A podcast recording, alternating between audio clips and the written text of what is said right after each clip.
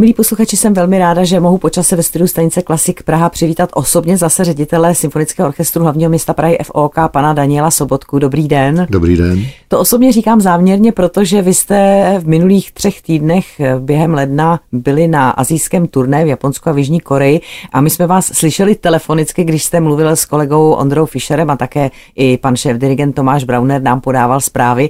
Tak teď jsem ráda, že už jste se zdárně vrátili a samozřejmě nemůžu se nezeptat na vaše dojmy, přestože kuse informace už jsme dostávali, tak jaké jsou celkové dojmy z toho turné? Vlastně při těch předchozích vstupech jsem zdravil hezký den z Tokia a hezký den z Koreje, z Degu, tak teď říkám hezký den z Prahy. Odehráli jsme 10 koncertů, 8 z toho v Japonsku, dva v Jižní Koreji, Krom toho proběhl ještě neveřejný koncert na ambasádě České v Tokiu, což bylo takové komorní vystoupení a vlastně zahájení roku české hudby na České ambasádě v Japonsku. Byli jsme v zemi, tak vždycky si to připomeneme, byli jsme v zemi, která je klasické hudbě zaslíbená, se skvělým poučeným publikem, které miluje českou klasickou hudbu. Bylo to turné po skvělých sálech. Jen v proslulé Santoreho jsme se zastavovali dvakrát a to je samozřejmě zážitek. Sedím tady vlastně chvíli po té, co jsem absolvoval dnes další prezentaci ohledně připravované stavby Vltavské filharmonie a znovu jsme o tom mluvili. Totiž my vozíme klasickou hudbu, nebo hudbu našich velikánů zejména, do celého světa. A sami tady takřka nemáme prostor, kde si mohou naši posluchači užít s akustickými parametry jako ji znají vlastně posluchači právě třeba v Japonsku. A mm, tak už z tohohle důvodu se na Vltavskou filharmonii těším. Tím jsem trošku utek, ale... Já jsem ale moc ráda, že jste to zmínil, protože my přetáčíme ve čtvrtek, už jsme tady eh, přiznali, že samozřejmě nesedíme tady spolu v neděli, a právě v 9 ráno byla právě ta prezentace, kterou jste zmiňoval a jsem ráda, že jste mluvil o těch sálech v Japonsku, protože to se samozřejmě nabízí, jak hmm. to na vás působí, protože ty sály japonské jsou vyhlášené. Ten paradox, že my tady vlastně nic podobného nemáme. Tak jsem ráda, že jste to... Je to samozřejmě úplně jiný zážitek a teď nemyslím akusticky, jako technicky vzato. Je to zážitek v tom, že najednou tu skladbu, že tam slyšíte věci, které jinak nemáte šance slyšet a dává to jak se ještě vyšší smysl. Je to zvláštní, že si takhle v Japonsku poslechneme vlastní skladby a ono to má dvojí efekt. Samozřejmě posluchači skvěle slyší ale zároveň také muzikanti, členové orchestru na pódiu se skvěle slyší. A to samozřejmě velmi dobře působí na souhru, takže výsledky těch koncertů jsou obdivuhodné. To právě zmiňoval v tom telefonátu i šéf dirigent Tomáš Brauner, že si užil jeden z těch koncertů jako posluchač a právě mohl také ocenit to, že de facto v každém koutě toho sálu je perfektně slyšet. Tak doufujeme, že se toho tady také v rámci té Vltavské filharmonie jednou dočkáme. Těšíme se na to. Tak vy už jste říkal, že jste tam vezli vlastně převážně českou hudbu, ale měli jste také japonské hosty, kteří hráli tu českou hudbu. Jaký mají oni k tomu vztah a jak ji dokážou cítit? Oni ji cítí vlastně velmi dobře. Všichni z těch solistů jsou to jména, která asi posluchačům tady nebo v Evropě nic neříkají, byť oni často v Evropě studují, takže samozřejmě jsou zvyklí na, řekněme, západní nebo evropskou hudební školu a způsob interpretace těch našich skladeb je vlastně velmi dobrý. My jsme samozřejmě pak sledovali trošku rozdíly mezi japonskými a korejským solistou. Ten Korejec byl takový jako živočišnější a svým způsobem to mluvíme zrovna o Dvořákově čelovém koncertu, tak to té interpretaci prospívalo, myslím, velmi hezky. Byl to zajímavý zážitek. Byli jsme spokojeni.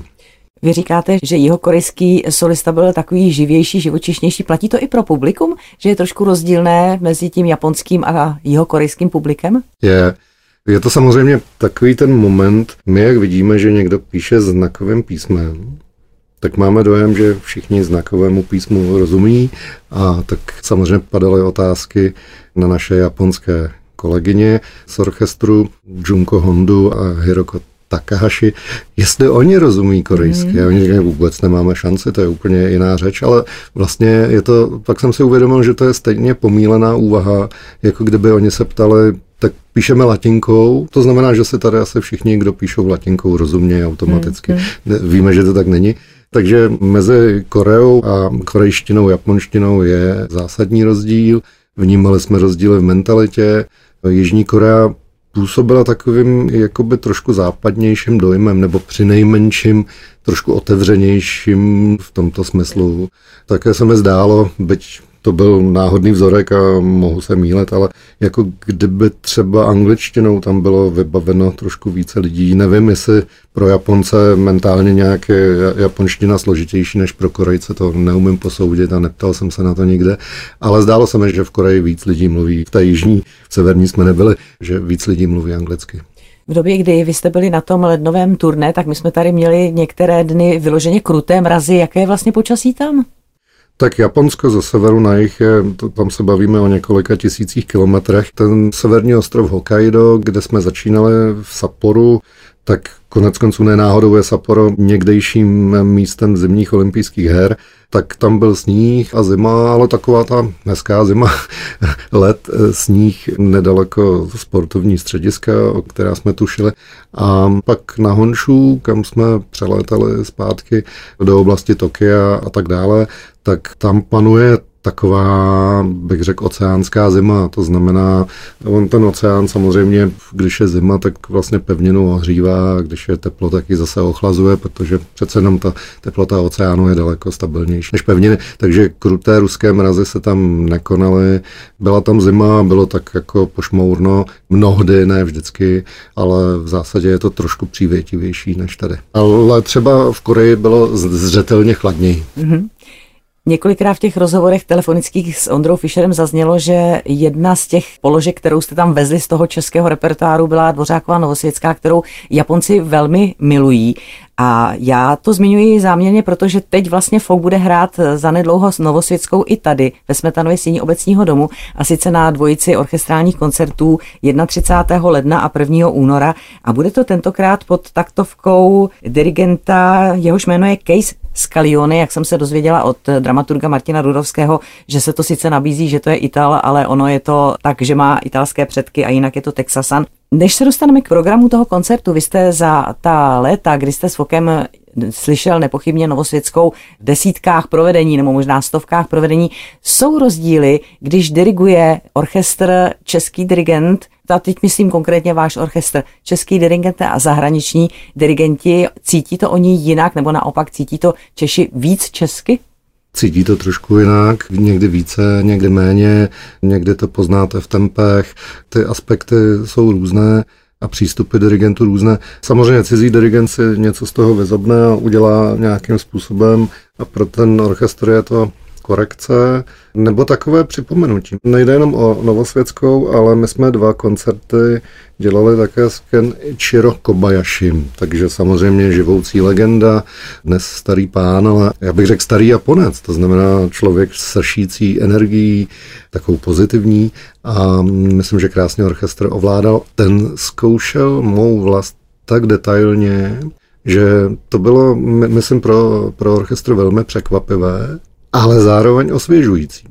Protože on tam podle svého citu si najde místa, chce je nějak s orchestrem udělat a mnohdy je to taková jako duševní hygiena, protože jak to orchestr hraje tolikrát, tak samozřejmě hraje se to nějak, trošku se to zrutinuje a teď najednou on upozorní na něco, co už naši lidi, a to říkám samozřejmě s veškerým respektem k orchestru, tak jako by si neuvědomí, hmm. protože už je to velmi zažité. Tak jako když děláte některé věci mechanicky, což je samozřejmě s trošku nadsázkou, ale tak v tom je to strašně zajímavé a osvěžující.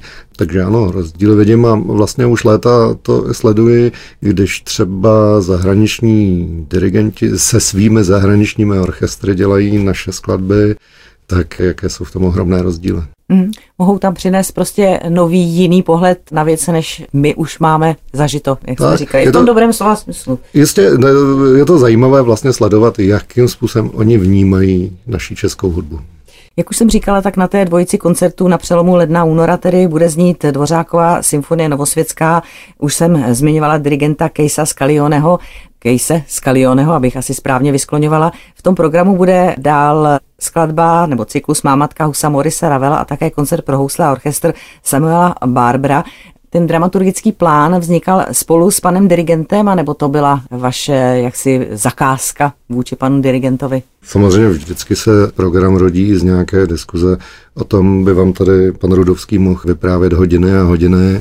Je to kombinace názoru dirigenta, naší, řekněme, dramaturgické historie, protože nemůžeme hrát něco, co jsme hráli včera nebo v minulé sezóně. Máme nějakou tradici nebo preference, co bychom rádi.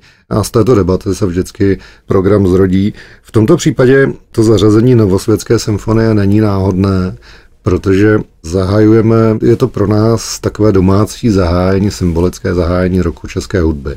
A my už jsme dřív použili ten princip, připomněl bych někdejší koncert pro republiku s Jackem Fansténem a provedením mé vlasti, tak buď vezmeme českého dirigenta uděláme naší domácí, kterou máme v krvi, skladbu, anebo na to pozveme jako jakési gesto otevřenosti právě někoho zvenčí. Takže teď tedy, jak už jsem říkala, zazní tato tři díla. Už jste měli možnost s ním spolupracovat, nebo jak vzniklo vlastně to pozvání k nám? My se samozřejmě neustále rozhlížíme. Myslím, že posluchači vědí, že řada stále z dirigentských, které se k nám opakovaně vrací. Ale samozřejmě je naším posláním, povinností, záměrem, filozofií, jakkoliv to nazvete, tak tu naší dramaturgii samozřejmě osvěžovat a osvěžovat i výběrem dalších solistů a dirigentů. Takže toto je jedna z těch voleb. Ještě bych měla tedy dodat, že solový part v tom Barbrově koncertu bude hrát houslista Linus Roth. Přiznám se, že to je také jméno, které nevím, jestli už v Praze, nebo ten solista, jestli se v Praze už objevil, anebo jestli je to také vaše první spolupráce. Myslím, že se tady neobjevil a je to Němec, není to Američan a myslím, že nám předvede Barbara na své skvělé stradivárky.